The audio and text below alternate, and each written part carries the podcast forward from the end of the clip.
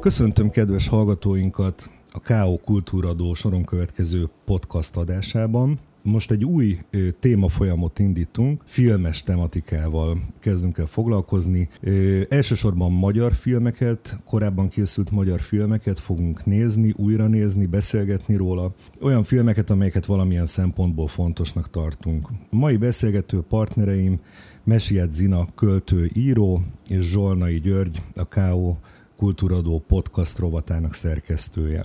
Az első ilyen beszélgetésünknek a témájául Szabó István filmjeit vettük elő. Egészen pontosan első trilógiáját, az Álmodozások korát, az Apát és a Szerelmes filmet. Erről fogunk az elkövetkezendő körülbelül bő egy órában beszélgetni. Tartsanak velünk! Szerintem vágjunk is bele.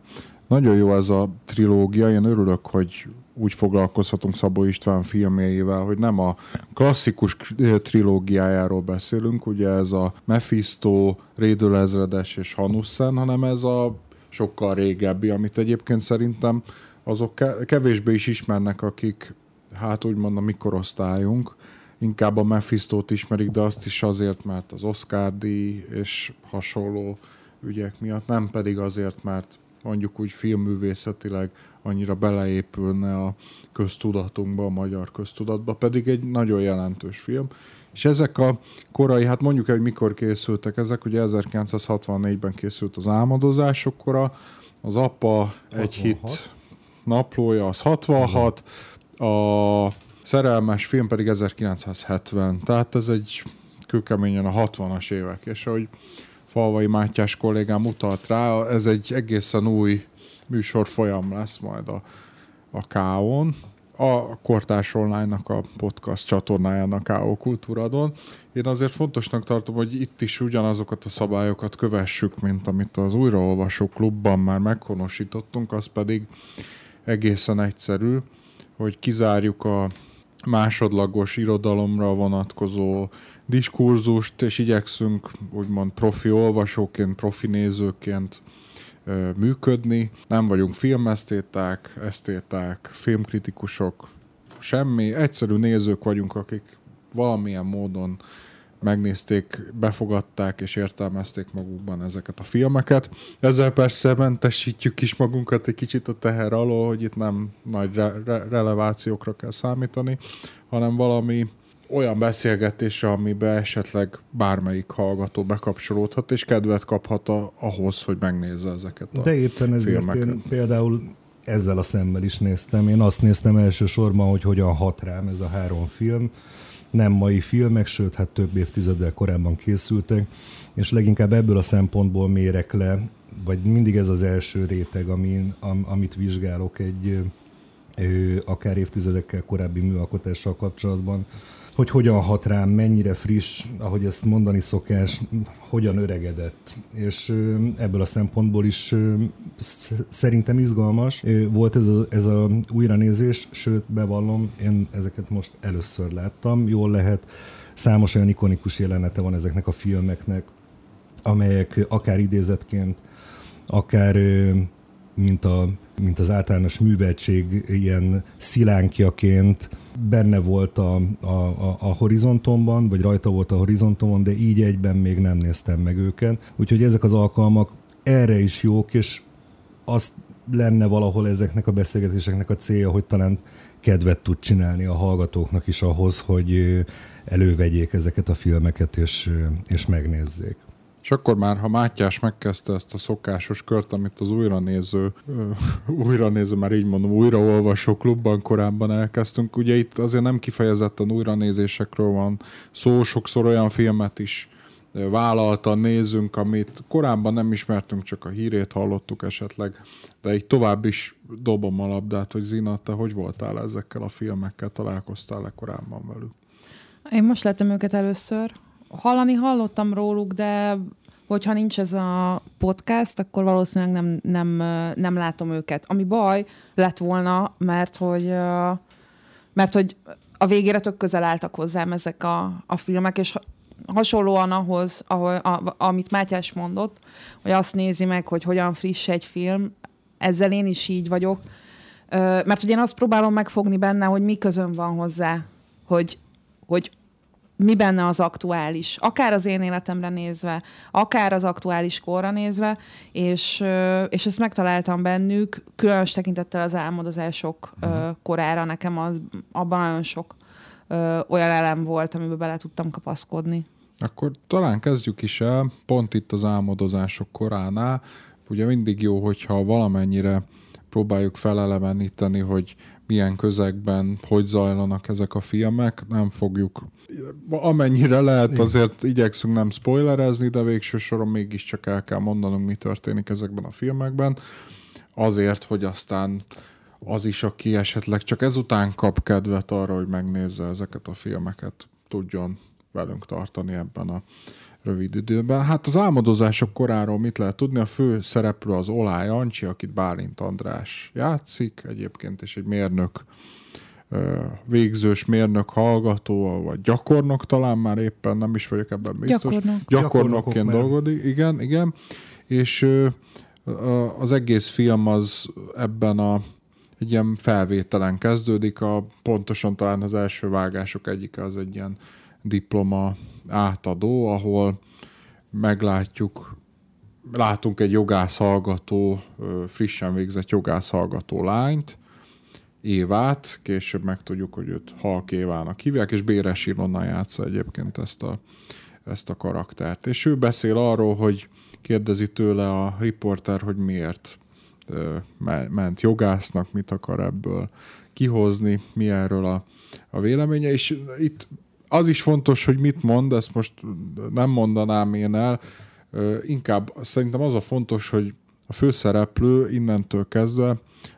fejében innentől kezdve mindig ez a nő jár, és akármi történik vele, valahogy idealizálva ezt a nőt, de mindig hozzá jut vissza gondolkodásban, hogy mennyire tetszett neki a fellépése ebben a rövid interjúban, és hogy mennyire látszódott, hogy neki van egy célja, hogy valamit gondol a világról, és ez neki nagyon imponáló volt.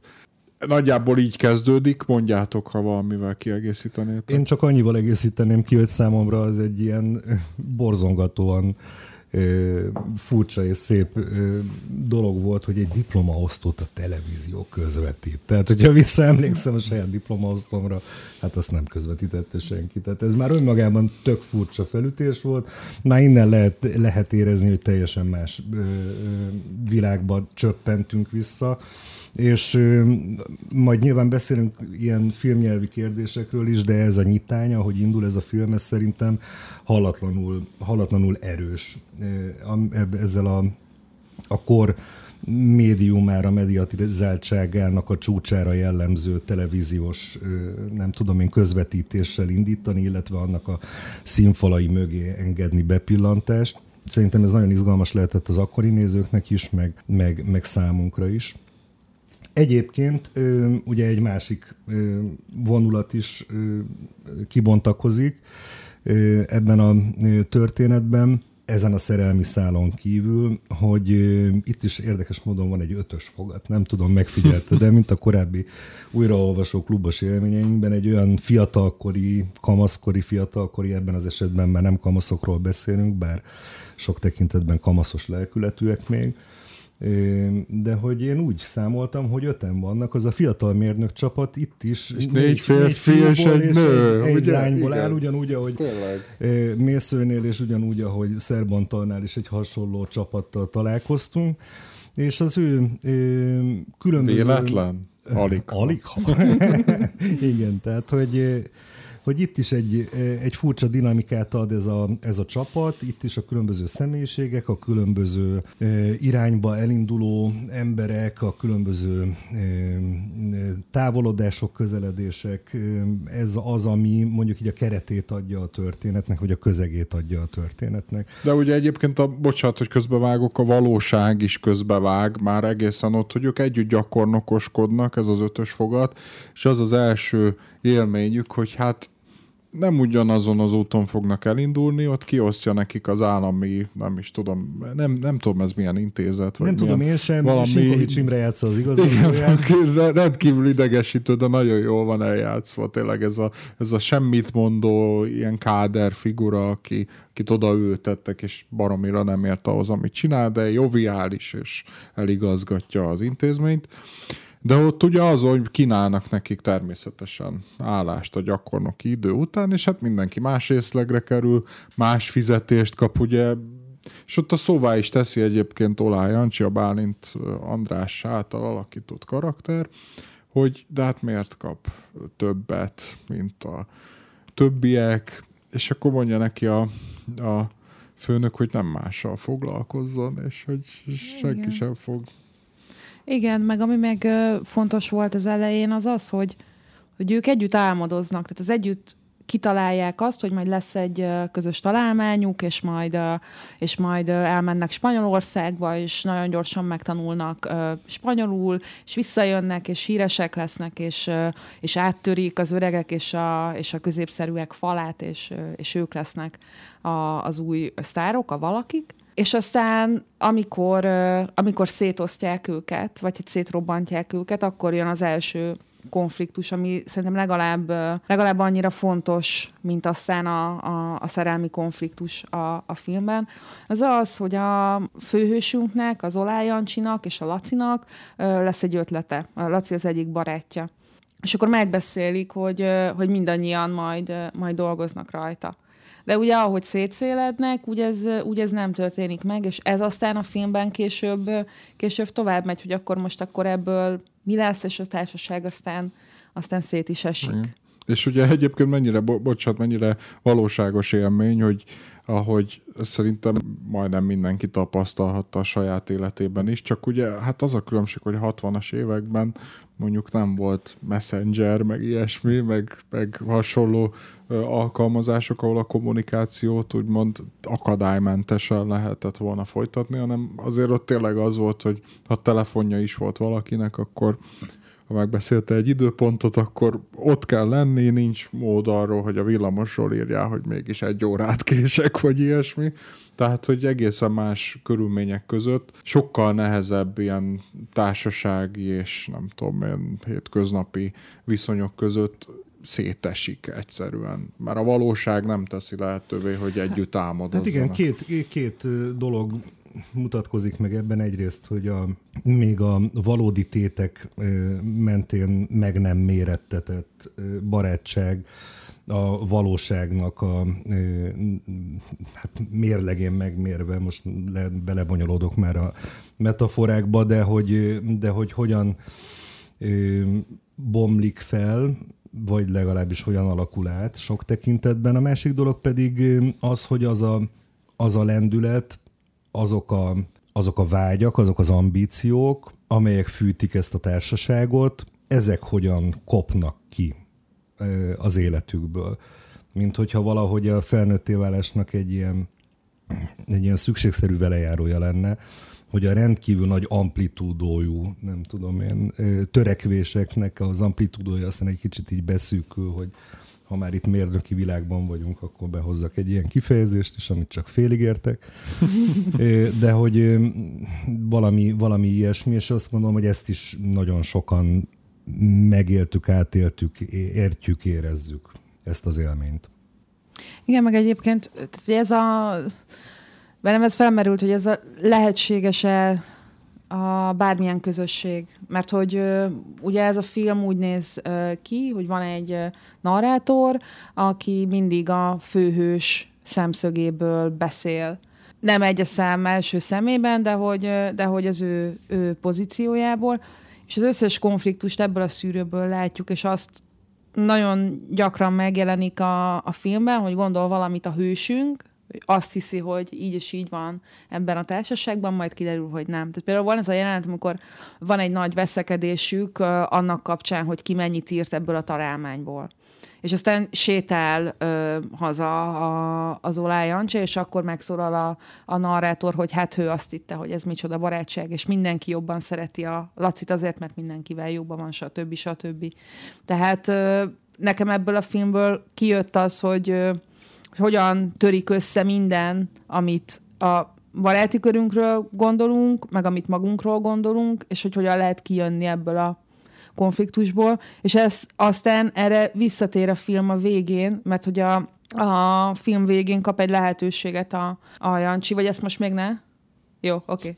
Szerintem még egy kicsit időzzünk csak ennél a filmnél, de majd még lesz jó lehetőség arra, hogy még alaposan átbeszéljük, ugorjunk át egy másik filmre. Most csak belekóstoltunk, hogy látjuk, hogy ez milyen problémákról szól. Felnövés, hogy múli. Az álmodozások kora is egy rendkívül, hogy mondjam, sokat mondó cím, tehát elmondja azt, hogy tulajdonképpen ez számolódik föl. Itt még egyébként ez az álmodozások kora utáni időszak, nem? Tehát, hogy itt még fél lábbal az álmodozások időszakában vannak, de inkább arról van szó, hogy folyamatosan betör a valóság ebbe a burokba, vagy nem tudom én, és felnőtték kezdenek válni, és konfrontálódnak, és konfliktusba kerülnek másokkal, saját magukkal, saját identitásukkal, azzal, hogy honnan jönnek, hova tartanak, mit akarnak az élettől. És akkor itt számos olyan beszélgetés elhangzik egyébként, ami ezt a témavilágot járja körül egyébként. De egy kicsit más film az Apa, egy hitnaplója, ugye ez az alcíme.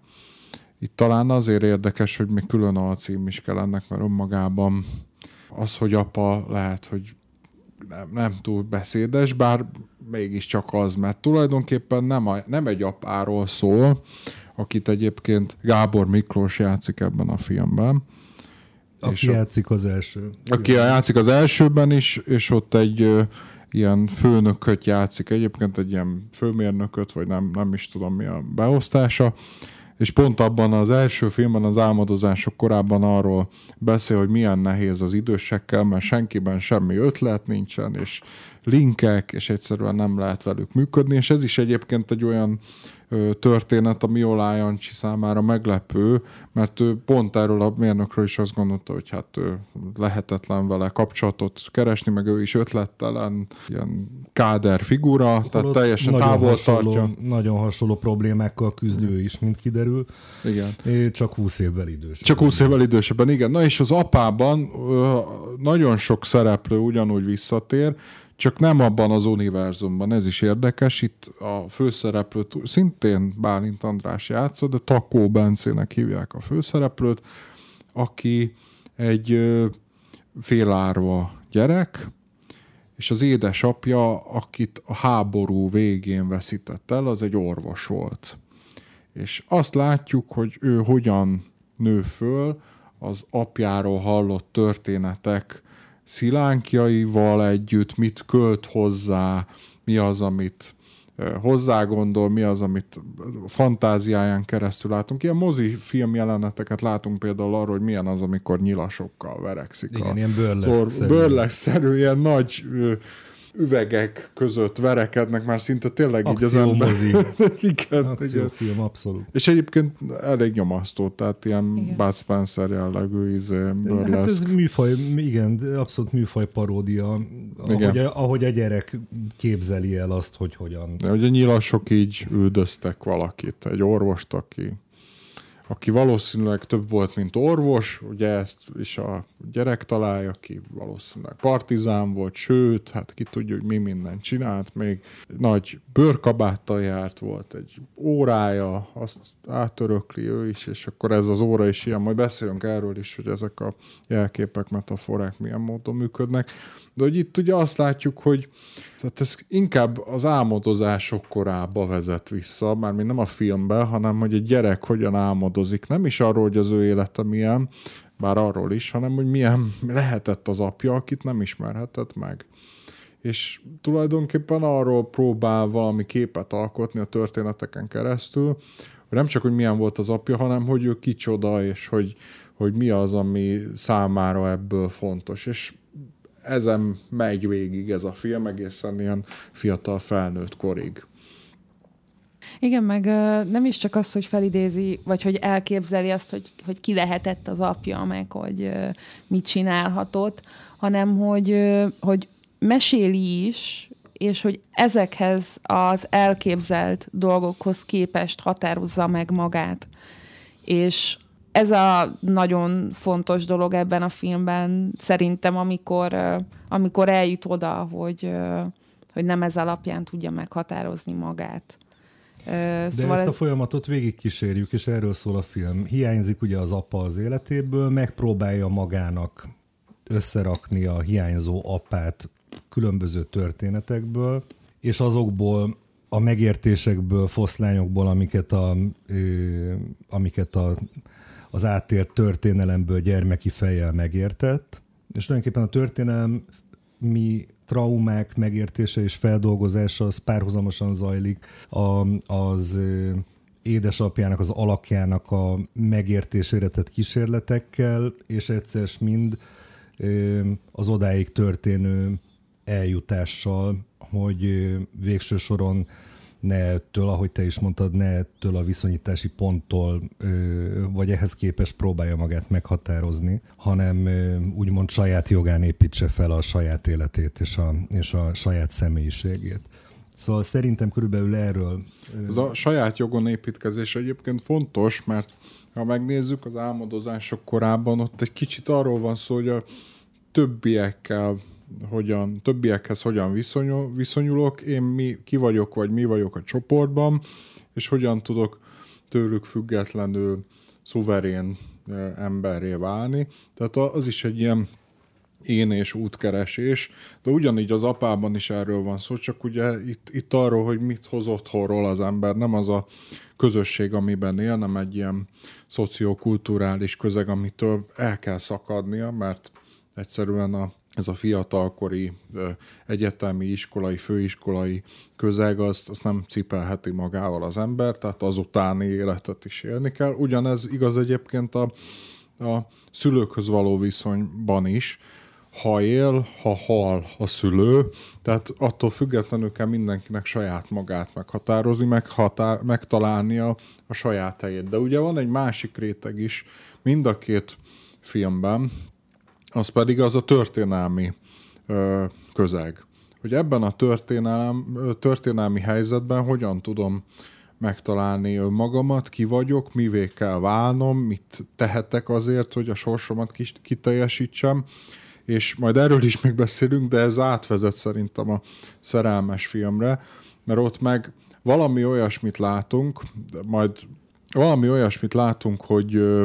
A történelem és az nem csak egy díszlet, hanem tulajdonképpen meghatározza azt, hogy milyen sorsot élhetünk, milyen döntéseket hozhatunk meg. A történelem elszakítja egymástól az embereket, de össze is hozza. Tehát egy ilyen nagyon furcsa rendező, szervező elv, és akármennyire megfeszülhet az ember, sokszor képtelen egyszerűen ellenállni neki. Tehát valami nála nagyobb erő.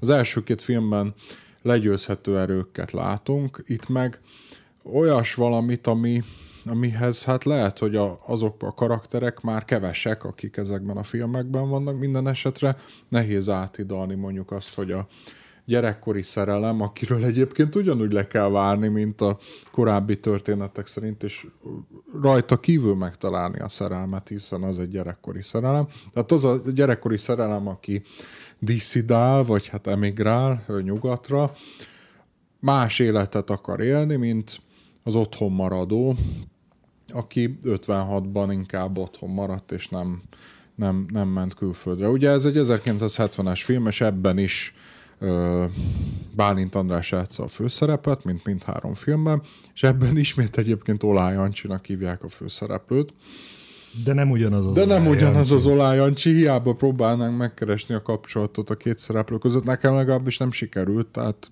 egyszerűen nem ugyanaz a tehát életrajzilag úgymond nem megfeleltethető egymásnak. Így van, csak a nevük esik egybe. A gyerekkori szerelem Kata, akit Halász Judit játszik, és rajtuk kívül egyébként még sok szereplő van, de talán tényleg körülöttük forog az egész. Ez ilyen ritkaság, mert a többi filmben azért sokféle hatás éri őket. Itt is éri sokféle hatás, de ez a legfontosabb, ami elmondható. De... Csak egy kérdés, hogy úgy kezdted, hogy az első két filmben ott legyőzhető erők vannak körülöttük, legyőzhető akadályok.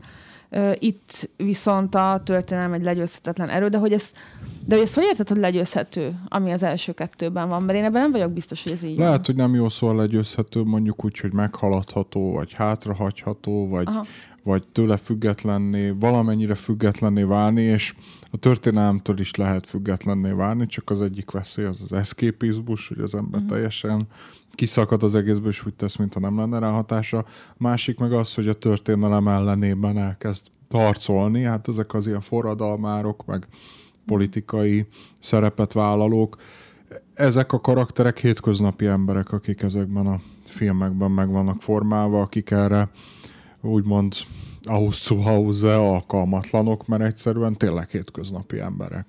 Őket a történelem sodorja semmint, hogy ők szabályoznák a történelem menetét. Tehát én csak így látom, ez egy olvasat, nem biztos, hogy teljesen működőképes, csak szerintem a családi és más szociokulturális adottságoktól könnyebb megszabadulni, mint attól, hogy most átterelnek a hídon a gettóba, vagy nem tudom én, vagy nem szabad elhagynod az országot, csak engedélyezett körülmények között. Tehát, hogy ezek olyan dolgok, amik...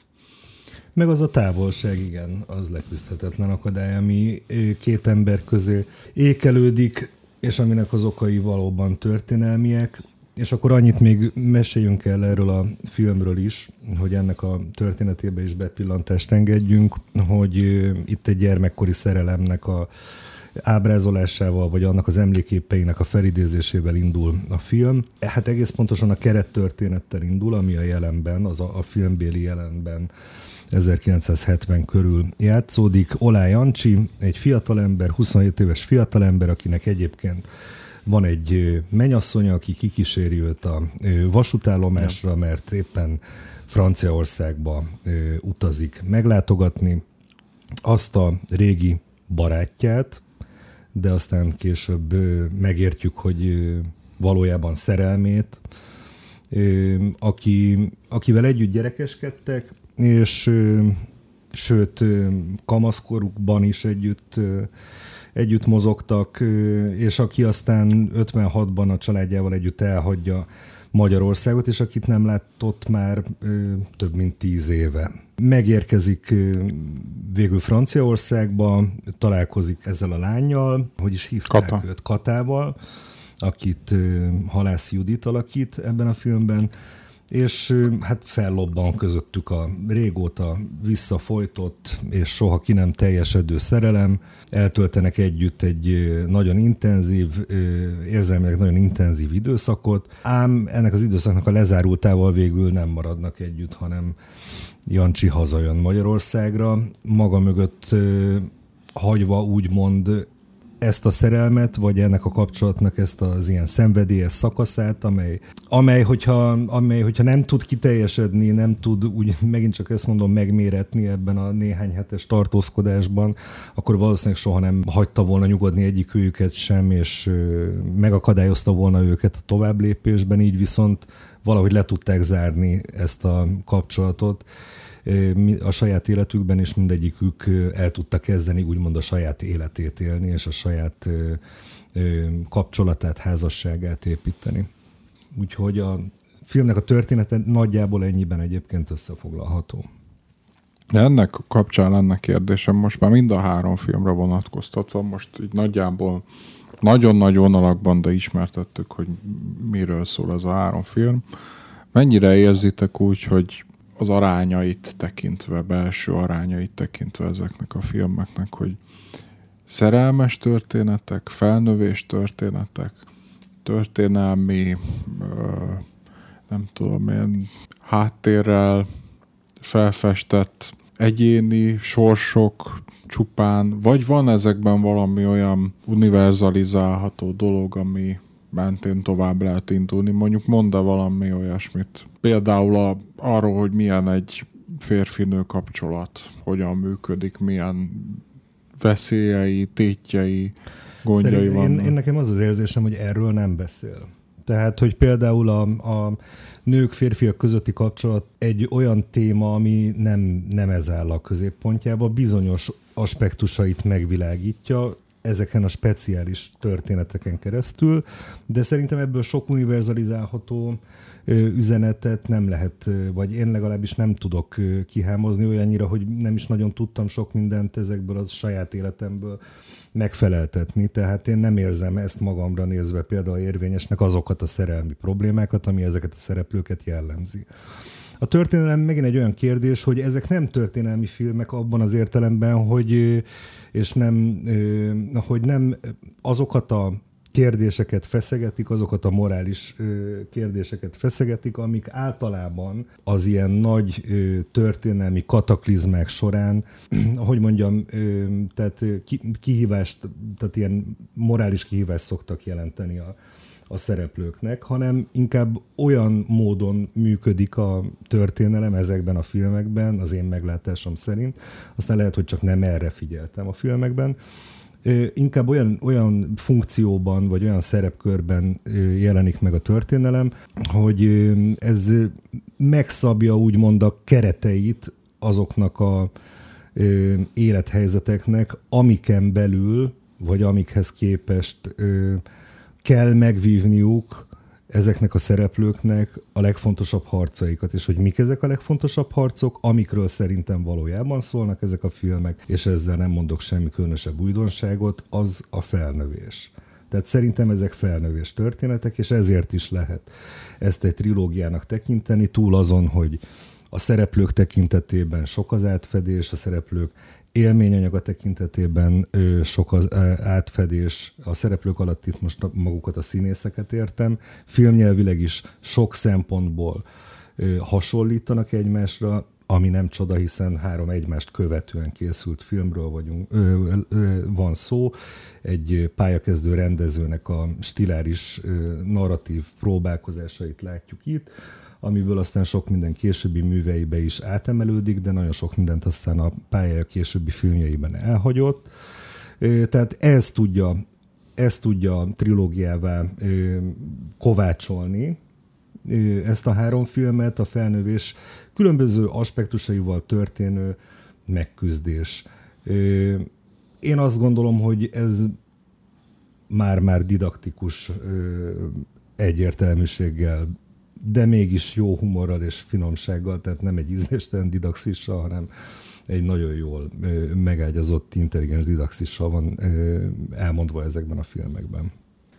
Egyetértek abszolút, mert mint hogy nekem is az volt, vagy hát amikor megnéztem őket, akkor egyben akkor az volt, hogy na hát három felnövés történetet látunk itt, de hogy az benne az érdekes, hogy ugye nem véletlenül kérdezted ezt a férfinő dolgot, meg kapcsolati dolgot, mert az álmodozások korában és a szerelmes filmben is ez egy hangsúlyos szál, viszont effektíve működő, hosszabb kapcsolatot nem látunk benne. Látunk benne vágyakat, látunk benne indulást, fellobbanást, aztán annak a végét. Néha de még a végét se látjuk. Igen, de hogy egyébként mi történik két ember között, azt nem látjuk. Azt látjuk, hogy a főhős mire vágyik, hogyan van ezzel. Tehát vagy éppen a partner hogyan van ezzel. Mert én azt láttam ezekben a filmekben, hogy nagyon erősen ráközelít egy szereplőre, vagy a férfire, aki helyett vagy a narrátor beszél, vagy a belső monológiát halljuk, vagy a nőre, akinek általában van egy nagy monológia. Tehát ez kiszúrtam, mindegyik filmben van egy nagy női monológ, még az apában is, amikor a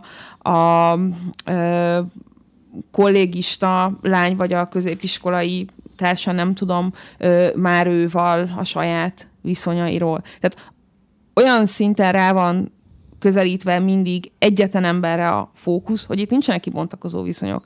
Úgyhogy ilyen értelemben is igazából nekem ezek ilyen identitáskereső filmek, hogy hogyan vagyok én magammal, és hogyan vagyok én a világban, és mik a lehetőségeim. És nyilván ezért van az, hogy kevésbé szól viszonyokról, mert amíg ez nincs tisztázva, addig ugye nyilván nem lehet úgy viszonyulásokról beszélni, és valahogy nekem ezek a filmek ezt fejtegetik különböző síkokon. És igen, a szerelmes filmben jobban beívódik a történelem, viszont csak úgy, mint egy keretrendszer, mint a szereplőbe oltott és kiírthatatlan valami, amivel igenis számolni kell. Ahogyan ugyanúgy az álmodozások korában megszámolni kell azzal, hogy szétesnek a társaságok, hogy úgy működik egy munkahely, hogy majd megmondják, hogy te mennyit fogsz keresni, és majd megmondják, hogy te hol leszel, és a többiek hol lesznek. Tehát, és ezért is kérdeztem egyébként, hogy miért mondod, hogy az első két filmben kevésbé áttörhetetlenek a körülmények, mert szerintem nem? Jó. De nem azt mondtam, hogy a körülmények, hanem azok, amiket cipel magával az ember, azoknál az ígérete megvan legalább, hogy meg tudja haladni. Azt, hogy milyen családból jött, hogy ki az apja, vagy ki nem az apja, hogy milyen közössége van, de a történelmet nem lehet meghaladni ilyen értelemben. Tehát, hogy ott az úgymond egy kutarcra ítélt vállalkozás. Kicsit olyan, mint a második filmben, az apában, amikor, és ez egy érdekes metafora, amikor úgy gondolja, hogy úgy tud az apja emlékének, akit saját magában egy hősként épített föl, megfelelni, hogyha 56-ban az egyetemi események alatt, amikor senki nem vállalkozik, kérdezik, hogy ki szerezne egy magyar zászlót, amit ki tudnak tűzni, akkor ő vállalkozik erre, mert senki sem ott a teremben senki sem vállalkozik rá, és akkor elmegy, és hősiesen végigrohan, és összetöri az óráját, ott nem tudom, a Várnegyedben, vagy igen, valahol igen, talán ott bukdácsol, lőnek mindenfele, és aztán visszaér a terembe, és ott van ilyen hatalmas nagy Zászló rengeteg, igen, tehát, hogy teljesen fölösleges volt minden erőfeszítés, és valahogy nekem ez az alapélményem ezekről a filmekről, hogy amikor a történelemmel kerül szembe az egyén, akkor az értelmetlenség tűnik föl. Tehát az, hogy valahogy, lehet, hogy már ezt így ráolvasom az egészre, de még ezek az, hogy a személyes sorsod hogy alakul, abban mindig van lehetőség a változtatásra, de a történelem kapcsán nincsen. Ott tényleg csak a szerencse, nem a tudatosság, vagy nem a döntés, vagy ilyesmi számít, hanem a szerencse. Mint egyébként az utolsó filmben, amikor van az a monológia, az utolsó film, így mondom, de a szerelmes filmben, ott az emigrációban, Franciaországban tartanak valami estet, ahol összejön több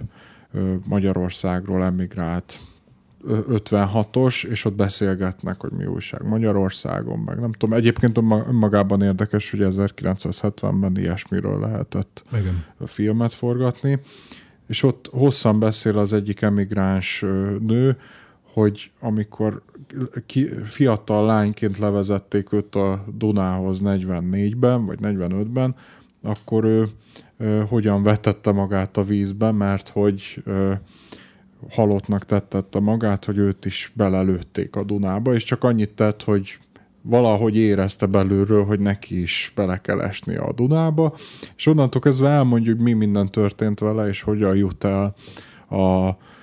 jutott el Franciaországba, de ott szerintem abban, ami egy nagyon nagy hatású monológ egyébként. Egyetlen vágás nélkül. Vágás nélkül, és tökéletes színészi játékkal, és egyszerűen ott például az érzésem, hogy ott is a szerencsém múlik, nem a döntésen. Tehát, hogy nem azon múlik, hogy most eldöntöm, hogy mint ahogyan egyébként, és ez most megint a történelemre visszatérve, az apában van az a jelenet, amikor nem tudom melyik hídon átvezetik a sárga csillagot viselő igen. zsidókat a hídon. Lánchidon. A Lánchidon, igen. És ott mondja a rendező asszisztens, ott hangosan, nem tudom, ilyen töltsérben mondja, hogy... Ugyanis ez egy filmforgatás. Ez egy filmforgatás, igen, és ott mondja, hogy ne tessenek nevetni, mert ez egyáltalán nem vicces dolog, és hogy valamit, ez egy tragikus esemény volt, tessenek úgy viselkedni ehhez méltóan, és akkor ott elkezdik őket taszigálni, ilyen nyilas keretlegényeket játszó. Elkezdik aportírozni őket, hogy elfelejtsenek mosolyogni. Így van, és akkor egyszer csak úgy látja a rendező, hogy kéne ide még egy nyilas, és akkor kiemeli a sorból Takó Bencét, vagyis Bálint Andrást, és azt mondja, akkor most te leszel a nyilas, és ad a kezébe egy puskát, és kap egy nyilas karszalagot, és akkor mondja, hogy tessék itt aportírozni a jó népet, és abban is nekem az látszik, bár az egy ilyen betéttörténet ugyancsak, tehát önmagában is megállná a helyét, nem nagyon ad hozzá a filmhez, tehát egy ilyen klasszikus epizód igen, hogy ott nekem a szerencse, meg a sorsszerűség, meg ilyesmi van benne. Ez, hogy nem a döntéseden múlik, hogy most igen, az a döntéseden múlik, hogy nyilas leszed, de az nem, hogy most átvezetnek-e téged a hídon, vagy sem. Tehát, hogy ezek nekem leküzdhetetlen dolgoknak tűnnek, és szerintem ez az érdekes, hogy azt mondjátok, hogy felnövés történet. Ezzel tökéletesen egyetértek. De hogy az érdekes, hogy van a felnövésnek is keretei. Hogy csak bizonyos módon lehet fölnőni egy bizonyos korban. Nincsen más mód. Egy irányba tud nőni az a növény, amerre a nap süt, vagy nem tudom, én értitek, hogy egyszerűen képtelenség a történelmet lerázni magunkról. Na csak ennyi, bocsánat, hogyha lehet, hogy ez árnyalható még, de... Nem csak ahogy ezeket kifejtetted, én azon gondolkoztam, hogy nekem az álmodozások korából is, és az apából is az jött ki, hogy tulajdonképpen nincsen választásod. Fogadd el, hogy az apád meghalt, és amit te elképzeltél róla, az nem igaz. És ez egy ugyanolyan... Tehát ez ugyanolyan fontos része a felnövésnek, és egy ugyanolyan leküzdhetetlen dolog, amivel mit tudsz csinálni, elfogadod. Vagy az álmodozások korában fogadd el azt, hogy vagy megvalósítod magad, vagy erre a kapcsolatra koncentrálsz, meg ő is, és kompromisszumot köttök, vagy nem. Tehát, hogy szerintem hogy ez az érdekes, hogy de van másik választás, hogy nem fogadod el, és akkor az ember nagyon furcsa életet él, de sokan mégis így élnek. Tehát sokan nem nőnek föl, sokan úgy élnek, hogy a saját álmaikban élnek kőkemény felnőtt emberként is, tehát, hogy amit mondasz, az a felnőtt álláspontja egyébként, és teljesen osztom, csak a valóság szerintem úgymond egy rétegen túl, tehát a történelem az nem kérdezi, hogy te milyen állapotban vagy mi a véleményed egyébként arról, hogy most téged belelövünk a Dunába, vagy nem, viszont az, hogy most az apádról mit gondolsz, és az a te identitásodhoz hogy viszonyul, az már döntéskérdés. De az is nagyon érdekes, hogy végső soron egy következő szintre a maga életében, vagy a felnövés folyamatában a következő lépcsőre úgy lép föl az apában Bence, hogy végül is kiflesseli az apja fiktív karakterén keresztül azt, hogy mi lenne a jó lépés. Hogy hogyan lehetne többé válni annál, mint ami meghaladni a saját maga kamaszosságát, meg férfiasodni, vagy meg emberesedni, vagy nem tudom, hogy mondjam. Tehát, hogy hogyan tudja betölteni az életében azt a szerepet, ami értékteremtő. Hiszen, és akkor itt áttérhetünk akár a metaforákra. Bocsánat, csak még mielőtt áttérünk, hogy konkrét filmbéli történést, hogy idézzek föl, hogy nekem az volt az érdekes itt az apában, hogy ugye visszamegy a kórházba, és próbál megszólítani régi kollégákat, és próbálja kutatni. Tehát az már annak a szakasza, amikor tudja, hogy azok a sztorik, amiket kitalált, az nincsen rendben, és hogy többet meg akarja ismerni a valóságot. És ott ugye találkozik egy nővel, igen. És az egy nagyon megrázó rövid rész, egy kicsit egyébként szerintem túl van játszva, de nagyon jó. Szuper, nagyon jó.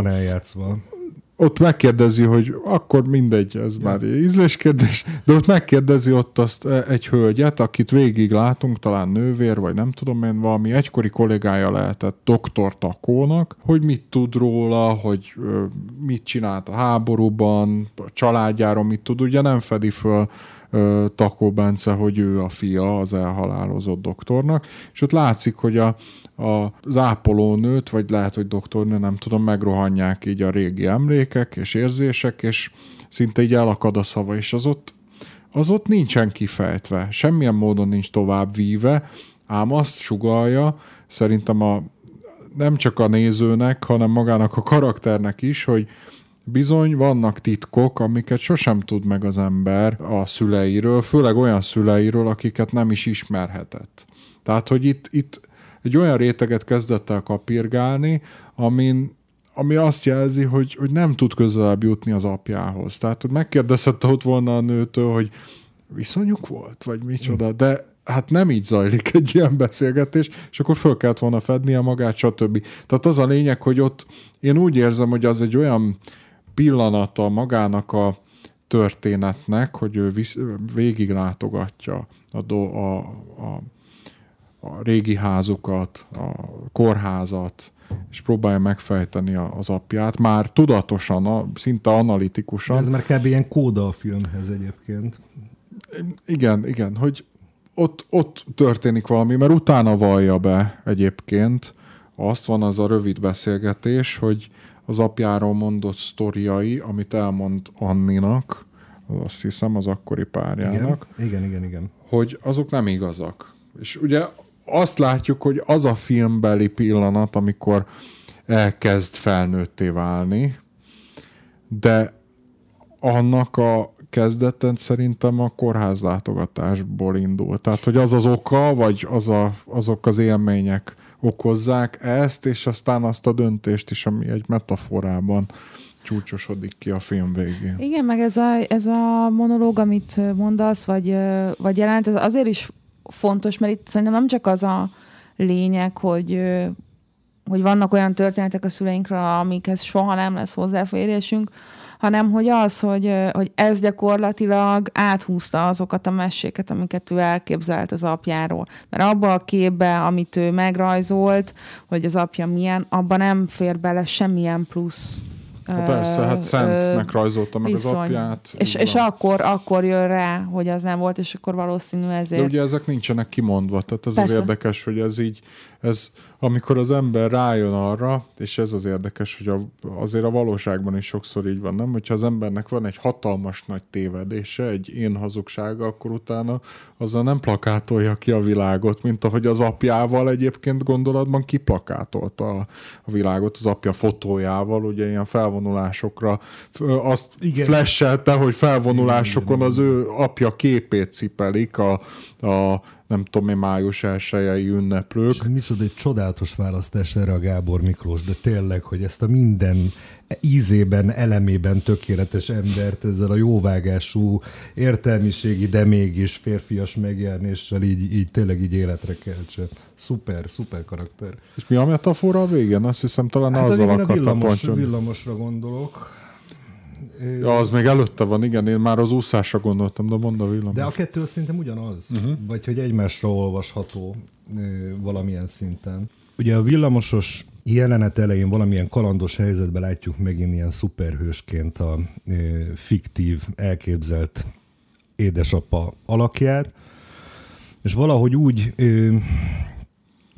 úgy indul a jelenet, hogy elkezd egy elhagyatott villamos kocsit egyedül heroikus, hihetetlen nagy testi erőről tanúbizonyságot mutatva elkezdi tolni ezt a villamos kocsit.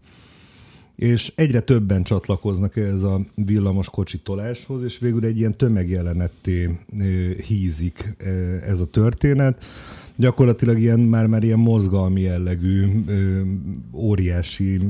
óriási megmozdulássá. Kicsit és ilyen finálé szaga is van. Ilyen finálé szaga van a dolognak, igen, és végül aztán betolják valahogy a városba, és akkor ott megállnak, és akkor ott már rengetegen vannak. De van egy másik hasonló, szintén ilyen, ugye jellemzőek egyébként ezek az ilyen elemelt valószerűtlen jelenetek, vagy álomszerű jelenetek, az egyébként sok tekintetben realista, sok tekintetben meg pont, hogy elrajzolt és abszurd tónusú jelenetek váltogatják egymást, tehát hogy elég sokféle hangon szólal meg a film.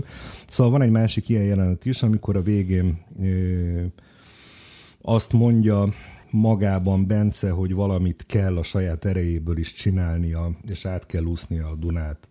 Ugye ez a tettvágy formálódik benne olyan elhatározássá, hogy úgymond erőt vesz az addigi zsibbadtságán, és kézbe veszi a saját sorsát, és a saját jogán, ugye, ahogy ezt korábban is említettük, a saját jogán fogalmazza meg a helyét a világban, és elkezd úszni, követjük jó darabig a kamerával, ahogy úszik a Dunában, és ahogy kitávolít a kamera, akkor látjuk, hogy már nagyon sokan követik őt. Tehát körülötte is kialakul egy ilyen követői közeg. Tehát, hogy lényegében egy ilyen közösségteremtői, vezetői, értékteremtői pozíciót képzel el magának. Ez kristályosodott ki előtte. És ezt ebből én úgy gondolom, hogy ebből a fantáziaképből párolta le saját magának, mint egy ilyen felnőtt szerepnek az igényét.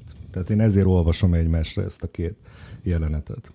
Ez tök érdekes, hogy mondod, hogy elkezdik őt követni, amikor úszik, hogy én ebben nem azt láttam, hogy lett egy követő tábora, most, hogy így mondod, tökre rá tudom érteni, hanem azt, hogy nem különleges. Ugyanaz, mint az ászlósnál. Hogy igen, átúsztad a Dunát, mindenki más is átússza. Igen, hogy ez a sorsunk. Igen, én is inkább ezt láttam benne. Az én azt éreztem, hogy egy valaki elkezdi csinálni, akkor kialakul körülötte egy közösség, és valamilyen módon ez így egy ilyen gyógyító, nem tudom én, egy gyógyító mozzanat, vagy egy gyógyító folyamatnak a kezdete lehet az, hogyha valaki magára talál, és az élére áll valaminek, akkor egyre többen találnak magukra, és állnak az élére, és ez a háború utáni gyógyulás, újrakezdésnek a szimbóluma a villamosos, és a saját életedben történő, nem tudom én, megerősödésnek a története az úszás. Nem tudom, én ezeket így láttam, de akkor lehet, hogy ilyen gicses olvasatát adom ennek a dolognak. Mondjuk inkább aktivista olvasatnak, vagy nem tudom én, de hogy szerintem ez akkor működne, ha mondjuk Cyrilla György lenne, aki így átúsz ezt a teljesen hideg Dunát, és akkor meg így jönnek mögötte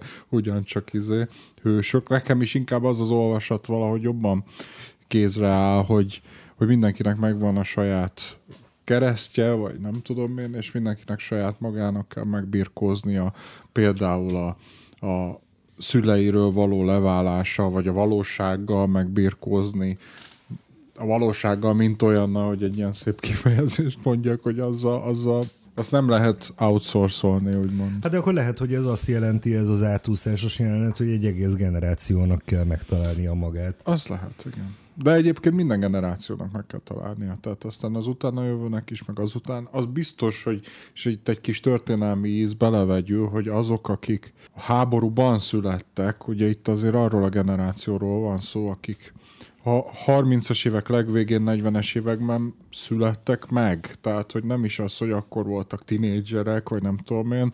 És ugye az ilyen teljesen átlagos élmény, hogy így mondjam, hogy csonka családban, szülők nélkül, hát hiszen a háború egyszerűen... Igen, és ez látszik is az apában, az elején van egy jelenet, amikor hoznak kakaót, meg még valamit, és akkor megkérdezik a gyerekeket, hogy akkor ki szeretne belőle. Ugye mindenki mondja, hogy én. De hát nincs senki.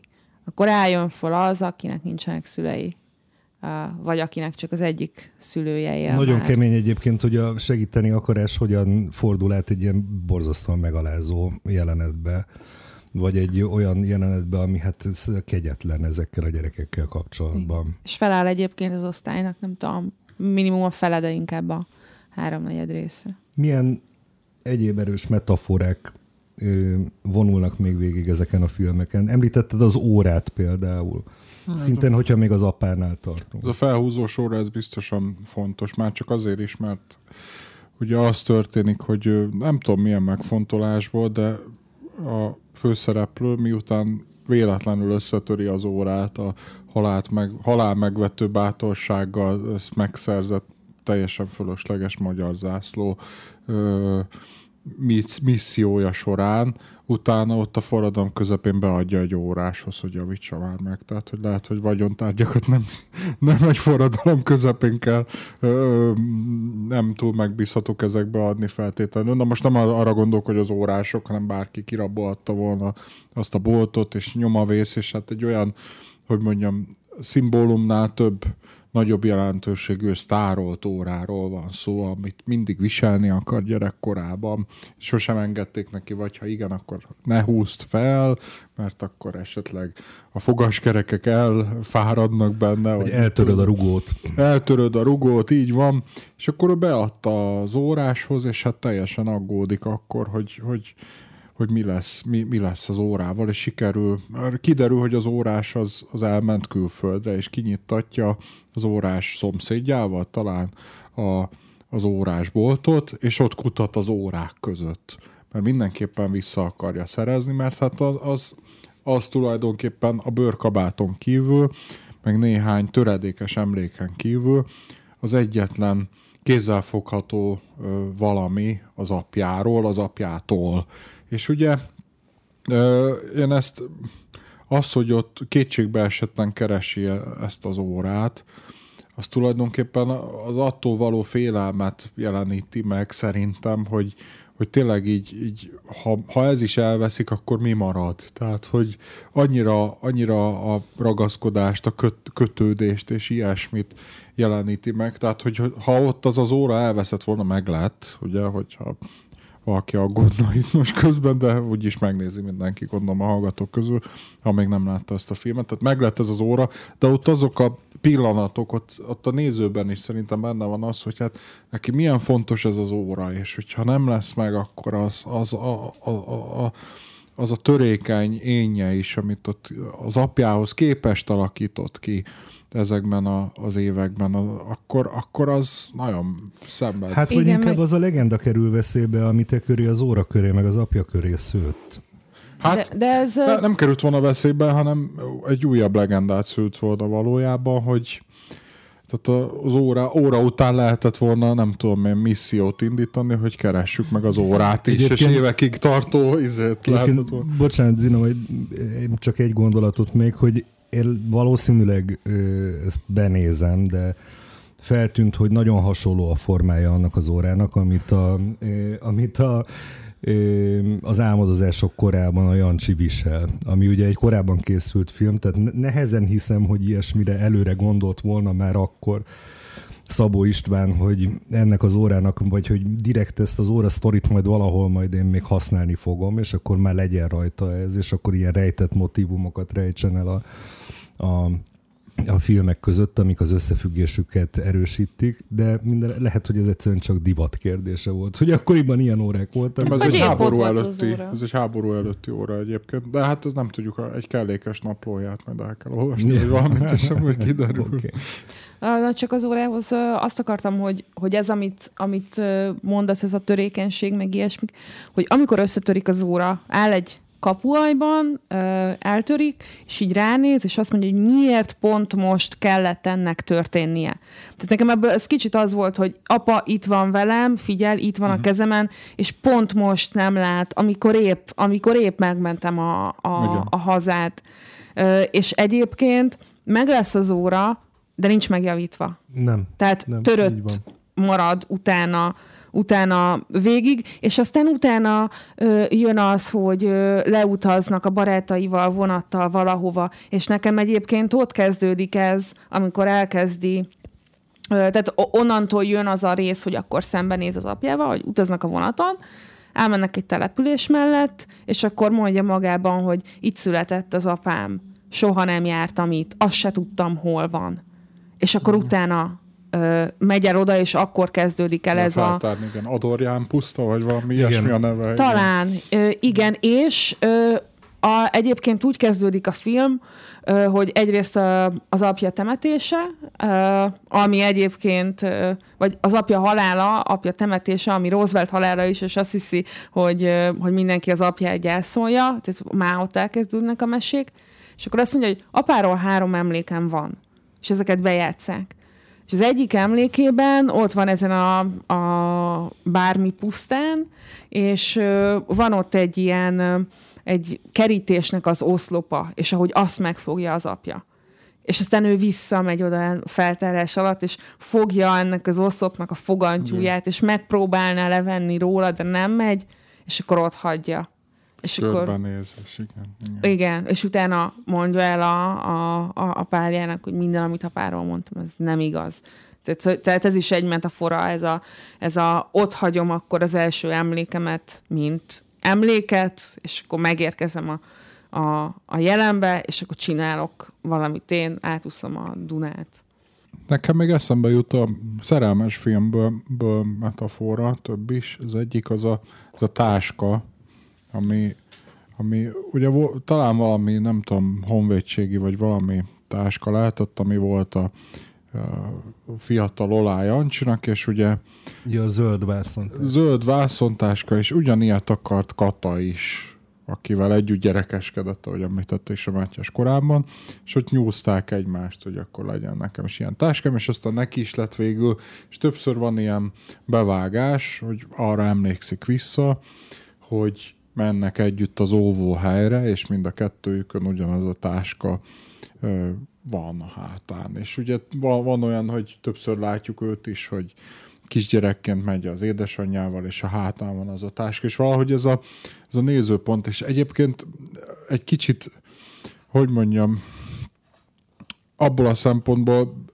nem tudom, mit gondoltok, egy kicsit zavarónak találtam azt, hogy mindig mondjuk hátulról látjuk a gyerekeket, meg ilyesmi, hogy arról nem lehet emléke, hogy őt nézik, ha csak nem arról van emléke, hogy őt nézik, és milyen lehet annak a nézőpontja, aki őket nézi. Tehát, hogy nekem az a furcsa, hogy ilyenkor bár az elbeszélő emlékeit látjuk, aki ugye nem a főszereplő, itt nem elbeszélő, igen, a harmadik filmben, a szerelmes filmben, de hogy nem azt látjuk, hogy ő mit lát és mit tapasztal, hanem egy külső szemszögből látunk valamit. Igen, de ezek a táskás visszaemlékezős jelenetek, ezek mindig úgy jöttek, hogy a már felnőtt Olá Jancsi biciklizik, és meglát egy gyereket egy ilyen táskával most. És utána térünk vissza a múltba. Tehát nekem azért látjuk hátulról a gyerekeket, mert minden hátizsákos gyerekről a gyerekkori önmaga jut eszébe, és akkor így ugrunk el. Tehát nekem nem volt ilyen... Akkor lehet, hogy ez az az emlékezés koncepció, hogy amikor emlékezik az ember, akkor mindig a legutolsó emlékére emlékszik, amit az emlékezés során felidézett, tehát nem magára, a valóságra, ami volt, hanem hogyha a táskás fiú alapján idézem, hogy milyen táskánk volt, akkor lehet, hogy a táskás fiú képe is beépül ebbe a képbe.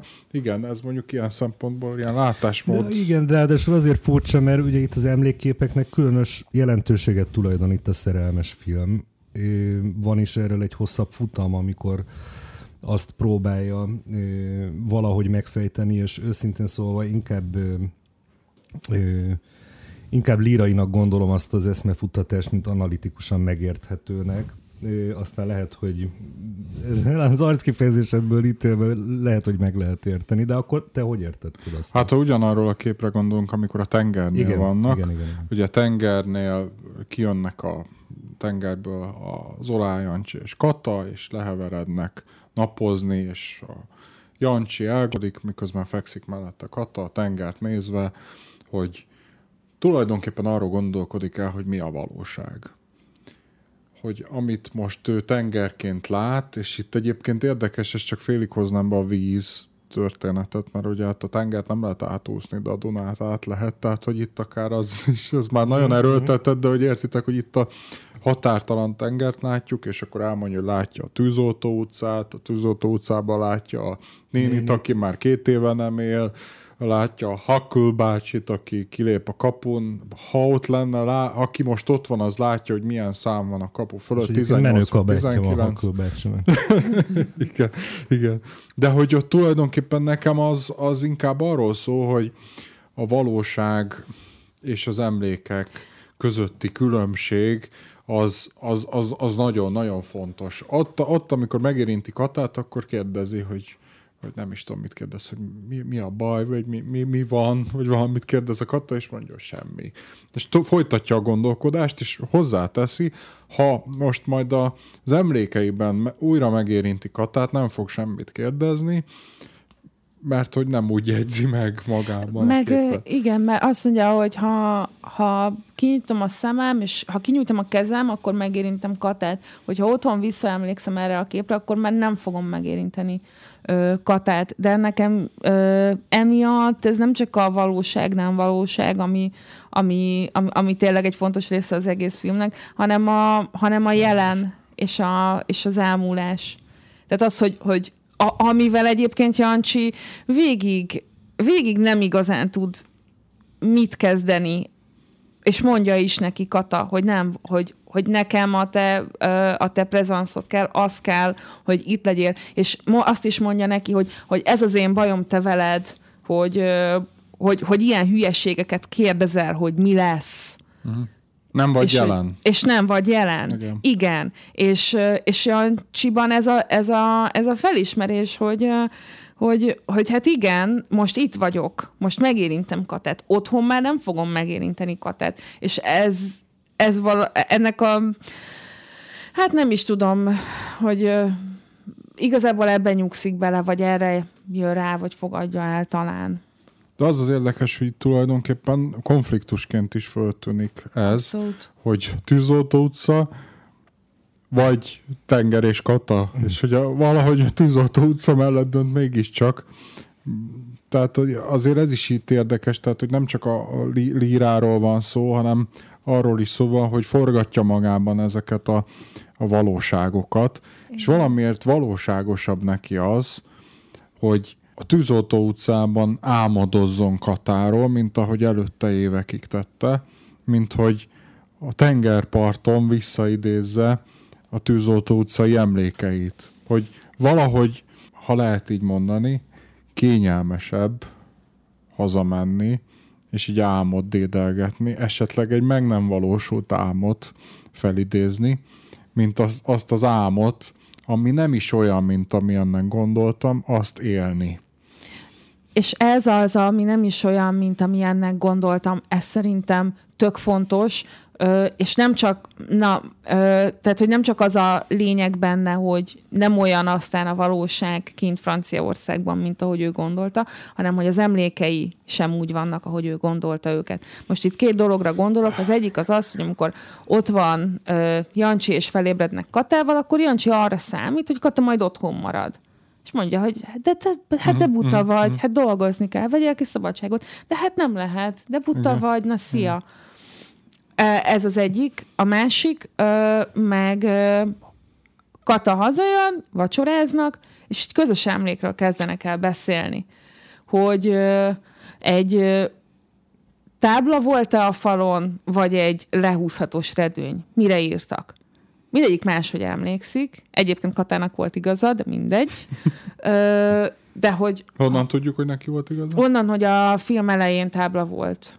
Tehát jó, de ők nem tudtak visszatekerni. Ők nem tudtak, de én tudom. Mit csináltak? Írtak a katonabarátjuknak, aki szintén velük volt akkor gyerek, és Németországban állomásozott egyébként amerikai katonaként, és őt játsza egyébként azt hiszem... Huszti Péter. Huszti Péter, igen, igen. Na de nem is ez a lényeg, hogy most írtak vagy nem írtak, hanem az, hogyha kint marad, az nem csak a kinti álmodozás lehetőségét veszi el, hanem azt is elveszi tőle, ahogyan emlékszik a gyerekkorára, és ez egy túl nagy falat. Igen. És egyébként ez Katának oké lenne, mert amikor kint állnak a végén az állomáson, akkor a Kata megkérdezi, hogy és majd visszajössz, és én meglátogathatlak, és a Jancsi nem válaszol neki. Igen, és most itt meg lehetne, már megint pszichológizálunk, korábban egyébként sokat csináltuk ezt regények kapcsán is, és tudom, hogy én vagyok az egyik fő hajlamos erre. De hogy lehet, hogy fő felbújtó itt pszichológizálásban, de hogy Kata talán azért mondhatja ezt, mert amikor 56-ban külföldre szökött, az az ő döntése volt, hogy külföldre szökött, és mondhatjuk azt, hogy persze Jancsinak is a saját döntése volt, hogy itthon maradt, de az egy passzívabb döntés, mint kilovagolni a határon keresztül, és hogy az a lényeg, hogy mindenki valahogyan döntött, és aszerint is úgy maradt. Úgy, és aszerint is próbál élni, valami mellett letette a voksot. Most nem politikai értelemben, de hogy aki 56-ban úgy döntött, hogy máshol folytatja az életét, az oda tette a téteket. Neki az a fontos, hogy középvezetőként talán valami, nem tudom, divattervezőként. Igen, igen. Be kell mennie dolgozni, mert akkor tempót veszít, gondja lesz, valami anyagért is el kell mennie, külföldre el kell utaznia, úgymond zajlik a kapitalizmus, vagy hogy mondjam, a másik tét szerint, meg nem is tudom, mi a foglalkozása egyébként Olá Jancsinak, fogalmam sincs.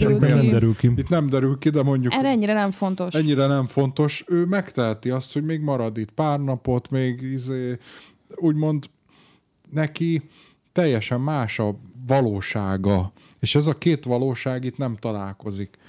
A gondolatban találkozik legfeljebb, amikor Jancsi az ágyon fekve egyszerre gondolkodik a Tűzoltó utcáról, meg a tengerről és Katáról.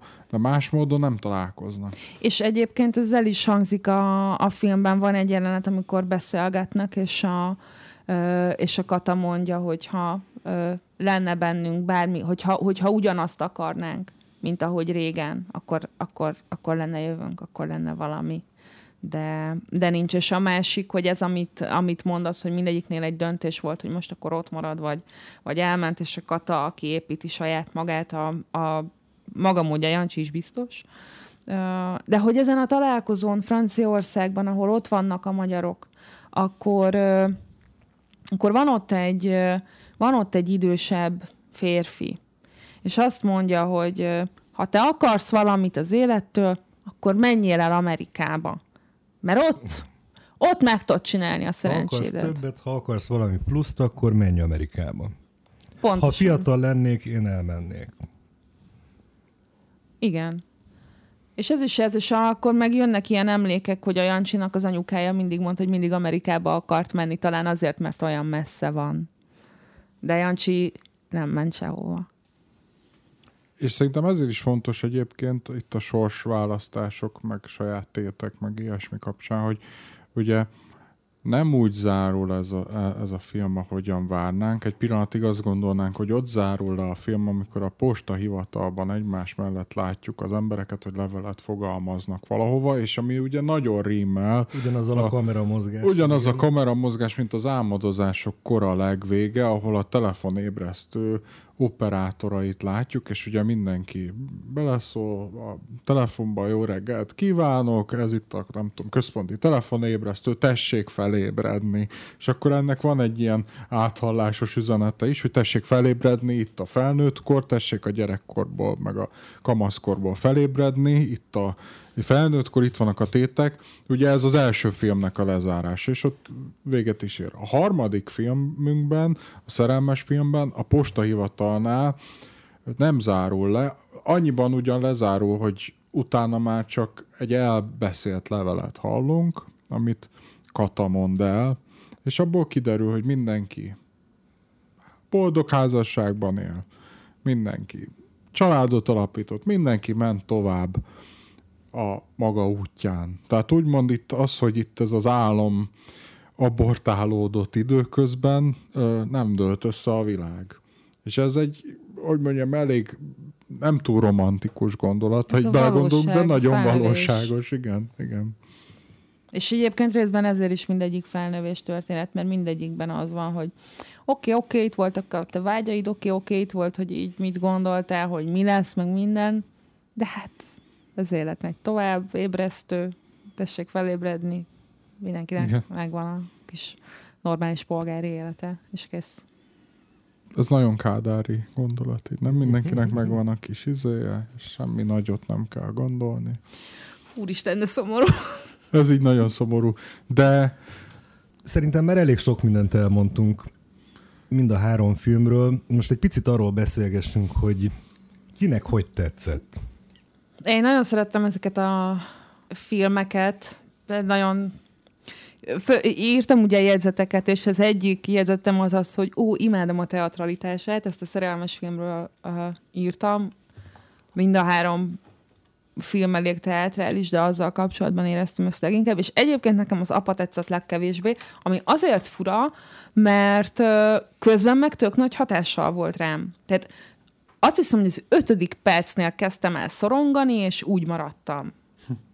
Tehát abszolút erős, de azt hiszem, hogy azért tetszett az a legkevésbé, mert ahogy azt hiszem, Mátyás, talán te említetted, hogy nagyon sok ilyen bőrlegszerű visszaemlékezés van benne az apáról, ezek a fantáziaképek, és én azokat rettenetesen untam. Tehát jó, oké, értem, hős vagy, jó, haladjunk, tehát hogy ez valahogy nem talált be. Ellenben az álmodozások korában, tehát nekem azt tetszett a legjobban, és abban van egy jelenet, amit utána nagyon sokszor visszanéztem, és aztán nagyon sokszor eszembe is jutott, és muszáj volt ezért aztán visszanéznem, mert ismételgettem magamban a szavakat. Ez az a jelenet, ugye itt említettük, hogy van benne egy baráti társaság, és van benne egy Laci nevezetű figura, akivel közösen akarnak egy találmányt, vagy valami felfedezést létrehozni Jancsival. És Laci meghal, és az ő temetése után veszekednek, mármint Jancsi és a párja, Halk Éva. És ez a veszekedés jelenet, ami úgy indul, hogy leesik egy fényképalbum a földre, és a Jancsi mondja, hogy azt se tudom, hogy kicsoda volt, valami rokon, nem tudok róluk semmit. Ugye, és nem véletlen, hogy utána a következő film az Apa, na mindegy. És utána arról kezdenek el beszélni, hogy üvölti a Halk Éva, hogy én nem akarok úgy meghalni, hogy nem csináltam semmit. Én csinálni akarok valamit, én nem akarok úgy élni, mint te. Ebben a jelenetben gyakorlatilag bele van sűrítve a film lényege, a film lényegi konfliktusa az, hogy félünk attól, hogy úgy halunk meg, hogy nem csináltunk semmit. És van benne még egy tök jó mondata az Évának, ami nagyon sokszor eszembe jut, beszél az előző kapcsolatáról, és azt mondja, hogy a végére olyan volt már, hogy úgy viszonyult az emberi kapcsolatokhoz, mint egy villanykörtéhez. Elromlod, eldobod, és akkor mi van? Tök mindegy. És mondja, hogy már én is ilyen vagyok. És aztán gyakorlatilag ugyanezt csinálják egymással. Szóval ez nekem nagyon betalált. És a szerelmes filmet is szerettem, bár nekem az egy kicsit hosszú volt. Furcsa volt, mert nagyon sok peak pontja van annak a filmnek, és talán egy kicsit sok is. Ugyanakkor ez de volt... Hát imádtad a teatralitást. Azt igen, meg egyébként ez volt a legkomplexebb az összes közül. De mégis az álmodozásokkor volt a kedvencem. Hát én bevallom őszintén, nekem kizárólag az Apa tetszett, úgy Isten igazából. Azért az nagyon látszik, hogy pályakezdő rendezőről van szó. Valóban vannak benne szerintem olyan... aránytalanságok, lötyögések nagyon sok szempontból, amik nem tudom, tehát az látszik, hogy még nem forrotta ki magát az a Szabó István, akit aztán később megismertünk. Az álmodozások koránál nem tudok elvonatkoztatni attól, hogy nem tudom, talán 90 perc körüli a film, de ahhoz, hogy mindenki megfelelő tempóban tudja elmondani azt, amit itt elhadarnak, lényegében az egész film hadar, ahhoz valószínűleg még legalább egy plusz 30 perc kellett volna. Tehát nekem elsősorban az az érzésem, hogy marha sok megírt szöveg van, és az egész teljesen életszerűtlen és kicsit gépies hadarással van elhadarva. Ezt egyáltalán nem éreztem. Én ezt nagyon, nagyon így éreztem. Ahogy lehet, hogy rosszul volt, állítva lejátszom, nem hiszem egyébként, tehát hogy tényleg azt érzem, hogy az egésznek a tempója exaltált, nyugtalan, és egyszerűen a mondatok úgy jönnek ki, hogy azoknak nincsenek megkörülöttük azok a csendek, amikben meg kell, hogy érkezzenek. Olyan hamar születnek meg a mondatok, a riposztok, válaszok kérdésekre, vagy egyik mondásra a másik, hogy a valóságban nem is lenne ideje egy gondolatnak megfogannia ilyen rövid idő alatt. Tehát, hogy én az egésznek a tempóját nem éreztem jónak, és ez rendkívüli módon zavart, mert szinte soha nem kínálta fel nekem a film azt a lehetőséget, hogy azt érezzem, hogy valóságot látok. Én nekem pont ez volt a gond, pont ennek az ellentétje volt a gondolatom, hogy pont olyan tempóban vannak, ahogy a világ, hogy belekerültek a filmbe olyan beszélgetések, amiket egyébként ritkán látok filmekben, hogy gyakorlatilag nincsen olyan hangsúlyuk egy ember életében, de két ember viszonyáról mégiscsak sokat elárul. Tehát én pont megtaláltam benne ezeket, szóval furcsa, nem tudom, máshogy néztük. Ezek furcsa dolgok, és megfejthetetlenek, hogy valaki miért lát így valamit, és miért lát úgy. Én ezt abszolút természetellenesnek gondolom, de látom, Gyuri, te is.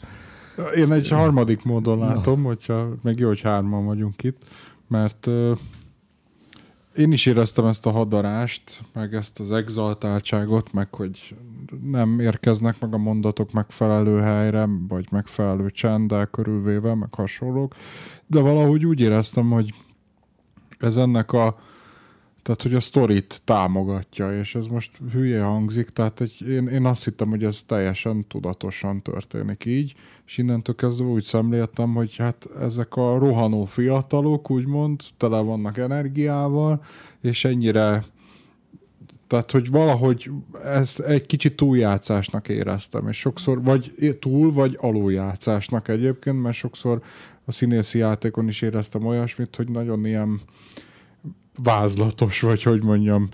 De mégis azt gondoltam, hogy ez így megfelelő nekem. Nem azt mondom, hogy élveztem, hanem azt, hogy azt a történetet, hogy itt vannak ezek a felnőtt kamaszok, vagy hogy mondjam, ilyen köztes állapotban lévő fiatalok. Nekem voltak ilyen élményeim, nem tudom, ilyen korban, bár nem feltalálók voltunk a 20-as éveink elején, vagy nem tudom, ez kb. Akkor játszódik, nem ilyen 20-valahány év körül, de hogy ilyen túlpörgős és egymás szavába vágós, mindent mindig jobban tudó, és nem tudom, ilyen... Hát meg vázatosan látjuk a világot is. Tehát... Kicsit nagyképű, kicsit furcsa, de hogy... Közben meg úgy éreztem, hogy ez egy ilyen stilizálás. Szóval...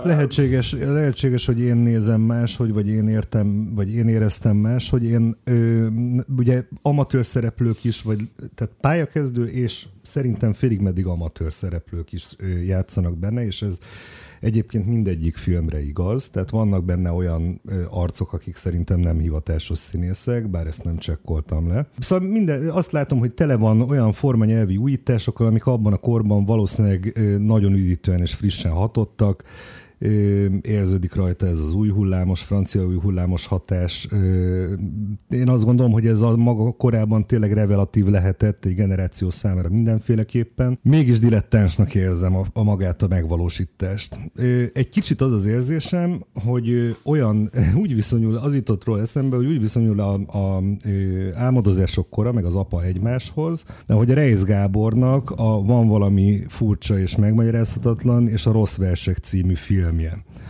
Egyrészt azért, mert ugyanazt az ötlet gazdagságot, meg formanyelvi gazdagságot érzem, hasonló problémákkal foglalkozik, hasonlóképpen is fogalmaz meg, nagyon sok szorvált nézőpontot, nagyon sok szorvált idősíkot, szóval én nagyon sok rokonságot vélek felfedezni, és ott is az történt, hogy az első film minden erénye és kreativitása ellenére azért lötyögött, de hát nyilván fillérekből készült, a második film már nem fillérekből, hanem forintokból, emiatt aztán filmként sokkal jobban összeállt.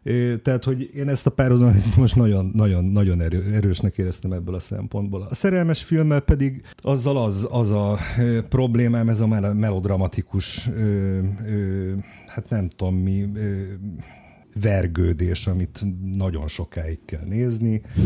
és számomra az egy, aki ahhoz a generációhoz tartozom, aki Halász Juditot a éneklőnéniként ismerte meg, tehát hogy számomra, nem most ez van, de számomra most így ezt látni, ezt az alakítást azért volt meglepő, mert számomra most vált világosra, hogy a Halász Judit egy szuper jó színésznő egyébként, de hogy azt a mennyiségű megírt drámázást, ami ebbe, ezekbe a dialógusokba bele van írva, ezt még egy jó színésznő se tudja ennél jobban eljátszani. De még így is borzasztóan terhessé vált számomra, szóval itt is a természetellenességet éreztem. Ezek engem elidegenítenek, tehát nem tudom csak motivikusan nézni a filmeket. Egyszerűen az, hogy hogyan szólal meg valami, az én fülemnek fontos, és itt ennél a két filmnél ez hamiskás volt, az apánál a legkevésbé, valószínűleg azért, mert ott elrejtőztek ezek a...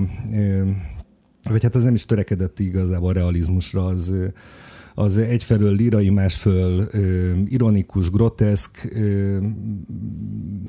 nagyon beleillik abba a világba, amit a kornak az ilyen akkor felnövekvő kelet-európai rendező generációja hozott. Tehát én például nagyon érzem a rokonságot a Menzellel, az apánál, de úgy összességében strukturálisan is, képileg is, színészi játékok tekintetében is azt érzem a legjobban összeállt filmnek. Tehát az adta a legfilmszerűbb élményt, és azt tudtam úgy nézni, hogy közben nem szívtam a fogam.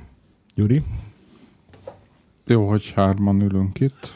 Ismét ezt tudom mondani, mert akárhogy is, nekem mindegyik film tetszett, de egyik sem tetszett igazán.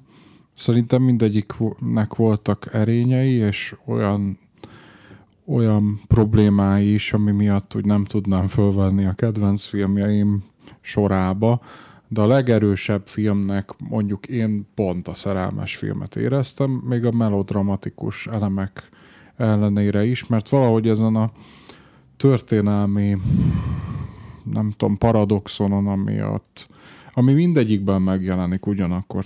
Tehát hogy na, nekem ez a fő problémám. Na, akkor most helyesbitek. Az a fő problémám, hogy ezt a három filmet én nagyon nem tudom nem külön-külön nézni. Ez nyilván az utókor privilégiuma, hogy egymás után meg tud nézni három filmet, de hát ez 6 éven belül került a mozikba, és érezni is rajta a változást formanyelvben, meg témához való közelítésben is, meg egy csomó mindenben. De valahogy én azt hiszem, hogy olyan, minthogyha szigorúan véve variációk egy témára lenne.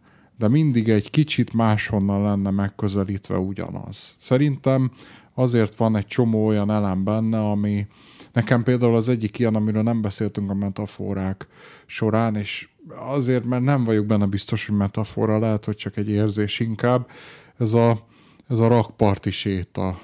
Nekem ez az annyira visszatérő elem, és közben meg történelemtől terhes is, de ugye itt általában úgy sétálnak a rakparton, vagy hogy tényleg a szerelmes pár sétál a rakparton, de közben meg a történetből kiderül, hogy a rakparton más dolgok is történnek, tehát valahogy ez a rakparton levés, nem levés, mint motívum, ami így a történelmen meg a történeteken keresztül átvonul, az nekem így összeköti ezt a három filmet, és hát persze szereplők is, és nagyon nehezen tudom ezért szétszálazni magamban, hogy melyiket miért szeretem, vagy nem szeretem. Ha külön-külön nézem őket, akkor nem nagyon emelkedik ki egyik sem, de hogyha együtt nézem őket, akkor úgy érzem, hogy kiegészítik egymást, és a másik hibáit a másiknak az erényei ellensúlyozzák. De ugye legerősebb szerintem azért a szerelmes filmben, és nem azért, mert színes, a többi meg fekete-fehér, mert azt az utazási élményt szerettem benne, ami benne van, hogy megy a vonaton, hogy szemléli a karakter meg a rendező a világot, hogy ezt a fotografikus memóriát, hogy bár nem látja Párizst, és akkor kimegy a pályaudvar elé, és ott próbálja felszedni a képeket, hogy legyen majd később emléke. Tehát az, ahogyan a valósághoz viszonyul, még hogyha sokszor ilyen mesterséges is, az valahogy számomra szimpatikus volt. A melodráma, hát az olyan, hogy igen, hogy szerintem olyan, mint az életben, hogy azt ugye el kell viselni, hogyha egy filmben van akkor is. Tehát, hogyha ez most megint csak furcsán hangzik, de hogyha zavar egy filmben a melodráma, akkor rosszul is zavarhat, meg jól is.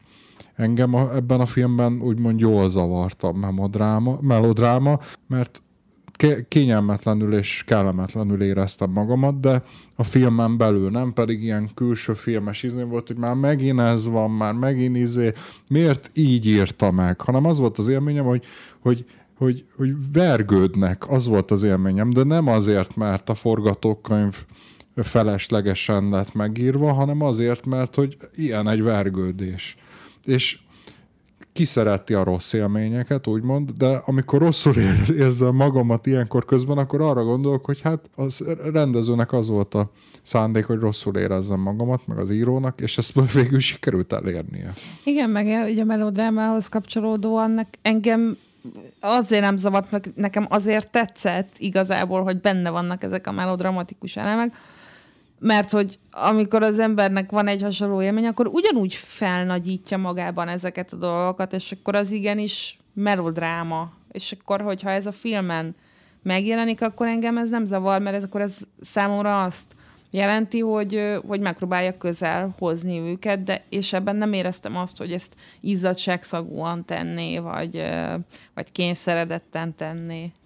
Sőt, még ami a filmben kényszeredettség is volt, már mint a történet szerint, hogy mondjuk akkor szerez egy halat, és belerakja a kádba, hogy így idézzem föl régi emlékeket, ami szerintem egyszerre kényszeredett, meg gyerekes, de aranyos is, vagy hogy mondjam, tehát egy ilyen nagyon furcsa akármi, hogy van ilyen, igen, és akkor, hogy így nézi az ember, és arra gondol, na most ennyi ötlete volt a rendezőnek, és akkor arra gondolt a következő pillanatban, a karakternek volt ennyi ötlete, és hogy azért az nem tudom, valószínűleg az a jobb, ha a karakternek volt ennyi ötlete, nem a rendezőnek, és amikor ott úgy szerencsétlenül úgy áldogálnak, meg ilyesmi, akkor persze a néző is úgy szerencsétlenül áldogál, de akkor már a történet miatt. És én ezt így most ilyen mai kifejezéssel élve adom. Tehát, hogy igen, hosszú volt, 2 órás film volt. A többinél meg úgy éreztem, hogy rövid, lehet, hogy 2 órára vagyok kalibrálva, nem tudom. De azt hiszem, hogy például azok az emigrációs jelenetek meg, amikor arról beszélnek, hogy hát kérdezze meg, hogy hol van Magyarország, meg Budapest, és nem tud majd senki válaszolni. Ott úgy éreztem, hogy ott valahogy kivezet abból a 60-as évekbeli ilyen emlékkönyvből, vagy hogy mondjam, ami a világháborúval foglalkozik, és annak a romjait próbálja eltakarítani, és hogy ez már valahogy egy korszakkal későbbi problémavilágot nyit föl, amivel majd nyilván Szabónak a későbbi filmjei foglalkoznak. Valamiért én úgy érzem, hogy a 3 közül ez volt a legerősebb, de mondom továbbra is azt mondanám, hogy hogy én a 3-at egyben kezelném. Lehet, hogy tényleg ez a trilógikus nyomasztása az életműnek, de aztán később is azért a nagy trilógiánál, a Mephisto, Redl ezredes, Hanussennél is azért nehéz őket nem egymásba olvasni, mert annyira ugyanarról szólnak, annyira ugyanarról a problémavilágról. Sőt, hát aztán későbbi filmjei is még visszatérnek ugyanahoz a problematikához, tehát az a trilógia az még terebélyesedik is. Na, hát ezért jó akkor, hogy 3-an nézünk egy filmet. Az még jobb, hogyha 3-an 3 filmet, de ugyanazt a 3 filmet nézzük. Én köszönöm szépen a beszélgetést Mesiás Zinának, Zsolnai Györgynek. Köszönöm. Én Falvai Mátyás vagyok. Ez pedig a kortársonline.hu podcastja, a K.O. Kultúradó volt. Bíztatunk mindenkit arra, hogy következőkben is tartson velünk, akár újraolvasó klubról, akár egyéb beszélgetésekről van szó, szeretnénk még filmekkel is foglalkozni a jövőben is. Ha bővebben érdekel titeket, a kedves hallgatóinkat az, hogy egyébként a Kortárs Online-on milyen tartalmak elérhetők, akkor biztatunk mindenkit. Iratkozzatok föl a Kortárs Online hírlevelére, amelynek elérhetőségét megtaláljátok a kortársonline.hu-n. Köszönjük a figyelmet! Köszönjük a figyelmet. Köszönjük, sziasztok!